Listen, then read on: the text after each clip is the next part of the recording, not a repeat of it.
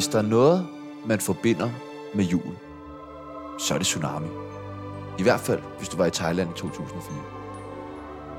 Nu er det blevet tid til Tsunamis julekalender. Lad os åbne dagens låge.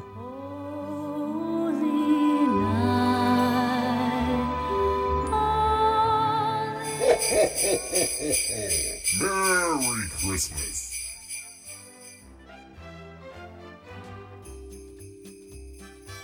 Det sner stadig, og hvis man havde gået i folkeskole, havde man nok fået snefri. Men jeg går ikke længere i folkeskole. Det gør Chano heller ikke, men han burde nok, for når han skal prøve at udtale fotosyntese, ender han altid med at sige, Kold, kernemælkskoldt skål. jeg tager en hyggelig julesweater på og tager ind til arbejdet, hvor jeg fra indgangen følges med Chano op på kontoret. Chano udbryder, Kernemælkskoldt skål. da han ser, at vores julepynt er blevet fjernet. Sebastian kommer ind kort efter og skriger, Det var fandme på tide. De er så ens, de to. Men vi er forarvet over, at vores borde, stole og hele området, vi sidder i, er helt fri for julepynt, som jeg brugte mange tusind kroner og flere timer på at sætte på. Er det mon en drillenisse eller en... Østeuropæer. Vi går vredt op til Imon Sandersen, som ikke sidder med en øl, fordi det er alt for tidligt til at sidde med en øl. Og Chano spørger ham. Hvad så? Har du det godt, Dolf? Imon ser forvirret ud, og jeg omformulerer Chanos spørgsmål til, hvad er der sket med vores julepynt? Sebastian ser ud til ikke at være så tilstedeværende og laver lyden, Åh, oh, jeg hader Lambrusco. da jeg prikker ham på skulderen. Imon siger, at han troede, det var os, der havde fjernet det. Chano og Sebastian udbryder i kor, Nu stopper det her virvar. og jeg kan kun være enig. Sikke en omgang, eller som man siger i Sebastians familie.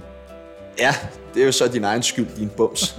Vi sætter os tilbage på vores ikke julede kontor og begynder at tænke over, hvem det kunne være. Chano tror, det er, Kim. men Sebastian tror, det er. Dolf. Jeg tror til gengæld, at det er noget helt andet.